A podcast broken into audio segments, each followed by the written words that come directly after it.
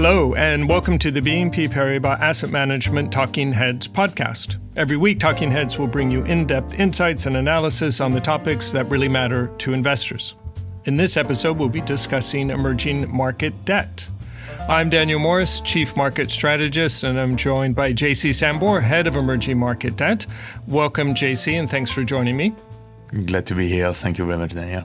Well, I think one thing we can always say about emerging markets is that it's interesting, challenging, volatile. Uh, you know, have, has this year, last year been any more uh, than normal? I think probably a bit. Uh, now, I think if we look at the challenges that you're facing currently, clearly, I think on the top of a lot of investors' minds is, you know, not only China per se, but the contrast you see between China and the rest of the world. I mean, I can touch on equity markets briefly before we go into debt.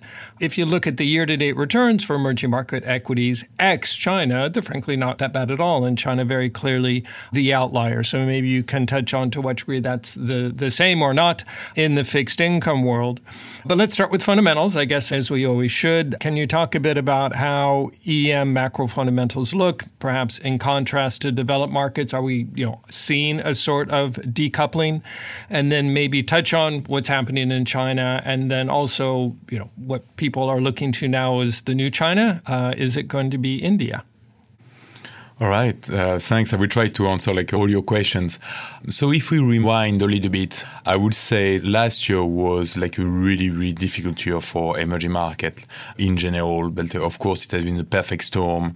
Uh, like uh, we had some geopolitical events, you had some defaults, you had war in Ukraine, and of course all the China uncertainties. So it has been extremely, extremely challenging year like your last year. This year is much, much better. It's not a great year from a macro standpoint, but it's much better year than last year, and it's much better year than in developed markets. I'm really not an expert on developed markets, but I would say that it's um, safe to say, correct me if I'm wrong, Daniel, uh, that we're talking about hard landing or soft landing in the US, in Europe. In EM, the debate is not about hard or soft landing. It's uh, about will GDP growth in EM be uh, higher than last year or it looks going to be the same. And we think that overall, many emerging markets will do okay from a growth standpoint this year. Will do like uh, actually really well from an inflation standpoint. We see inflation collapsing in many of these emerging markets. And when you look at the fiscal accounts or the balance of payments of these markets, they have been doing actually quite well. Most of these you know, emerging markets countries have been accumulating reserves and they have like healthy current account surpluses. And on the fiscal side, fiscal deficit is overall quite contained for emerging markets, a couple of exceptions, of course. And the public debt levels are much lower. And if you look at what, what happened during the, the COVID crisis, of course, in uh, developed markets, you had a lot of fiscal stimulus, which created some very strong inflationary pressures, which is not the case of in emerging markets. Very few emerging markets had massive fiscal stimuluses, and we had rather like a limited to fiscal impulse. And now they are, because of that, enjoying this benefit of slow inflation. So they don't have like the big issues on the fiscal side because the fiscal stimulus has been much more contained than in developed markets. So overall, uh, the EM macro picture like looks much much better than the DM picture. Like it's pretty new because of the last five to six years, even more than that. Uh, the EM outlook has been much weaker. That's the first point. Good. That's a, a, great summary on the EM picture then. So now let's con- compare and contrast, if you will, a bit uh, China and India. Yes. So China is really the exception to that. Clearly, Chinese growth has been weak, much weaker than expected. Uh, like we shouldn't be confused about the 5% growth for this year. Even if they manage to reach 5%, it's not a great number. And we are of the view that it has been very painful. The, the policy making has been overall relatively disappointing. And it has been a piecemeal approach towards the fiscal stimulus or towards supporting the property market. But we think that most of the damage is now behind us. So we think that we are at the bottom. So we are of the view that there will be more policy support across the board, fiscal, monetary, like direct support to property market. So yes, it has been a very very painful journey, but I think the journey is likely to be a little bit uh, smoother in the next couple of quarters. So I I don't want to sugarcoat it. It has been extremely negative over the last couple of years, uh, but I think now we have reached a bottom. So, what is new China? I would say like uh, China is to some extent is a new China because I think that like we are likely to see a rebound. But of course, there are some good countries like uh, India is a much better country than in the past. We are seeing strong growth momentum, inflation is contained, and like, of course, if we expect lower commodities prices, India should benefit from that. Uh, like it's a massive net commodities importer, and some countries which were really like struggling last year, like uh, because of inefficient policies, like Turkey, is actually coming back, and we see a very strong rally because of the new policies implemented by the new team in place. So we are seeing some improvement. We are also seeing some improvement in a couple of countries in Latin America, like especially in Brazil, and to some extent, like in Argentina, even if we have to be super cautious on that front. So overall, I would argue that China, it has been very painful, but getting better now, uh, likely to get better, and a couple of countries are doing much better than last year, like with a couple of examples I mentioned to you. Let's get a little bit deeper then into some of the sub asset classes within emerging market debt. Maybe you can touch briefly on what the performance has been like. Uh, but if you look at hard currency, sovereign debt, corporate debt, local currency debt, currencies, uh, obviously a lot for you to keep track of. Uh, what are the parts of the market that you like, and where are you more cautious? Sure. So if we uh, take a step back on the hard currency side, as you know, it has been extremely painful last year. Like your treasuries have been selling off, and it had like very negative impact on like your returns for the asset class. And on top of that, you had like massive spread widening because of like a bad like macro geopolitical events in uh, the many emerging markets and the obvious situation that you're in uh, for the war in, in Ukraine. But now all this seems to be stabilizing, and we are of the view that treasuries, US treasuries, are likely to stabilize. That spreads in uh, many of these emerging markets, especially on the high yield side, are extremely dislocated. So we are likely to see some significant spread compression on the high yield side, and we are very positive on that front. Uh, to maybe less so on the IG side. We think that the tightening already happened, but high yield is still extremely cheap. So we like EM high yield on the hard currency side. We see potential for some outsized return on that front. Local currency this year is really a game changer.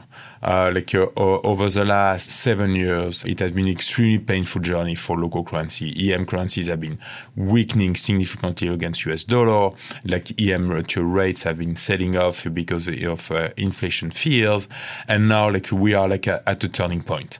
This asset class is massively on the own and uh, we see inflation collapsing in many of these emerging markets. So, as you remember, emerging market central banks were the first one to hike rates, uh, especially in Latin America, like uh, way before like uh, the, the, Fed, and now they are the first one to cut rates, and they have a lot of room to do that this year and in 2024.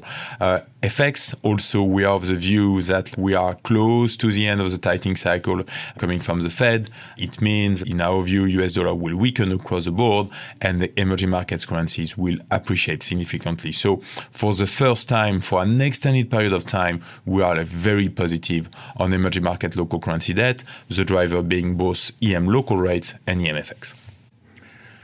I would imagine that one of the keys to success in emerging market debt investing is avoiding the, the problems, the, the negative surprises. So you've got to be, I'm sure, quite conscientious and conscious of the risks that are out there. So, uh, what, so to speak, keeps you up at night? Is it credit defaults? Is it the geopolitics? Uh, what could go wrong?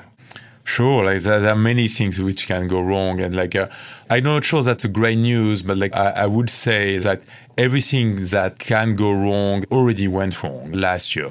It has been a perfect storm, uh, like a massive, like a, a Fed uh, tightening cycle, plus the war in Ukraine, plus massive outflows from, from EM, and like really weak macro. So what can go wrong? It's uh, it's harder for me to see additional outflows because money has left already. So like technically we can only see some significant inflows on the Fed tightening policy. Of course, if like inflation will be rebounding in the US and the Fed will have to be much more hawkish than expected, that will be negative, but that's not our central scenario. We have the view that the Fed is close to the end of its tightening cycle, which should be very supportive for fixed income and very supportive for EM fixed income, to more specifically.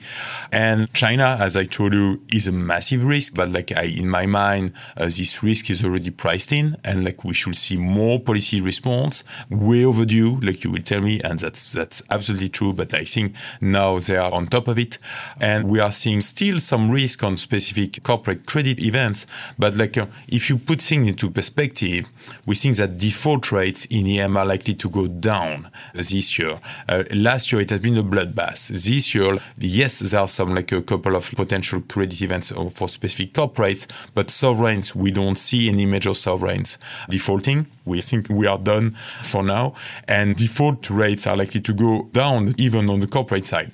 When it should be the opposite in developed markets, when we should see an uptick in default rates in the US or in Europe because of very weak economy. So yes, there are plenty of risks, but I think these risks are already priced in, and I would argue that all these risks to some extent already materialized uh, last year. So it's a, not a great way to sound like too optimistic, but in my mind, the technicals and the fundamentals are way in favor of emerging markets this year.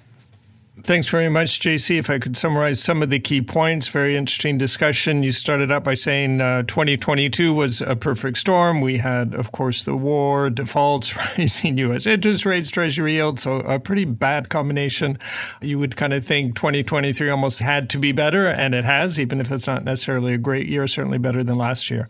And you highlighted really interesting contrast that whereas we're still worried about a hard landing in developed markets, that's really not a in EM, and you do see inflation falling even as growth stays positive.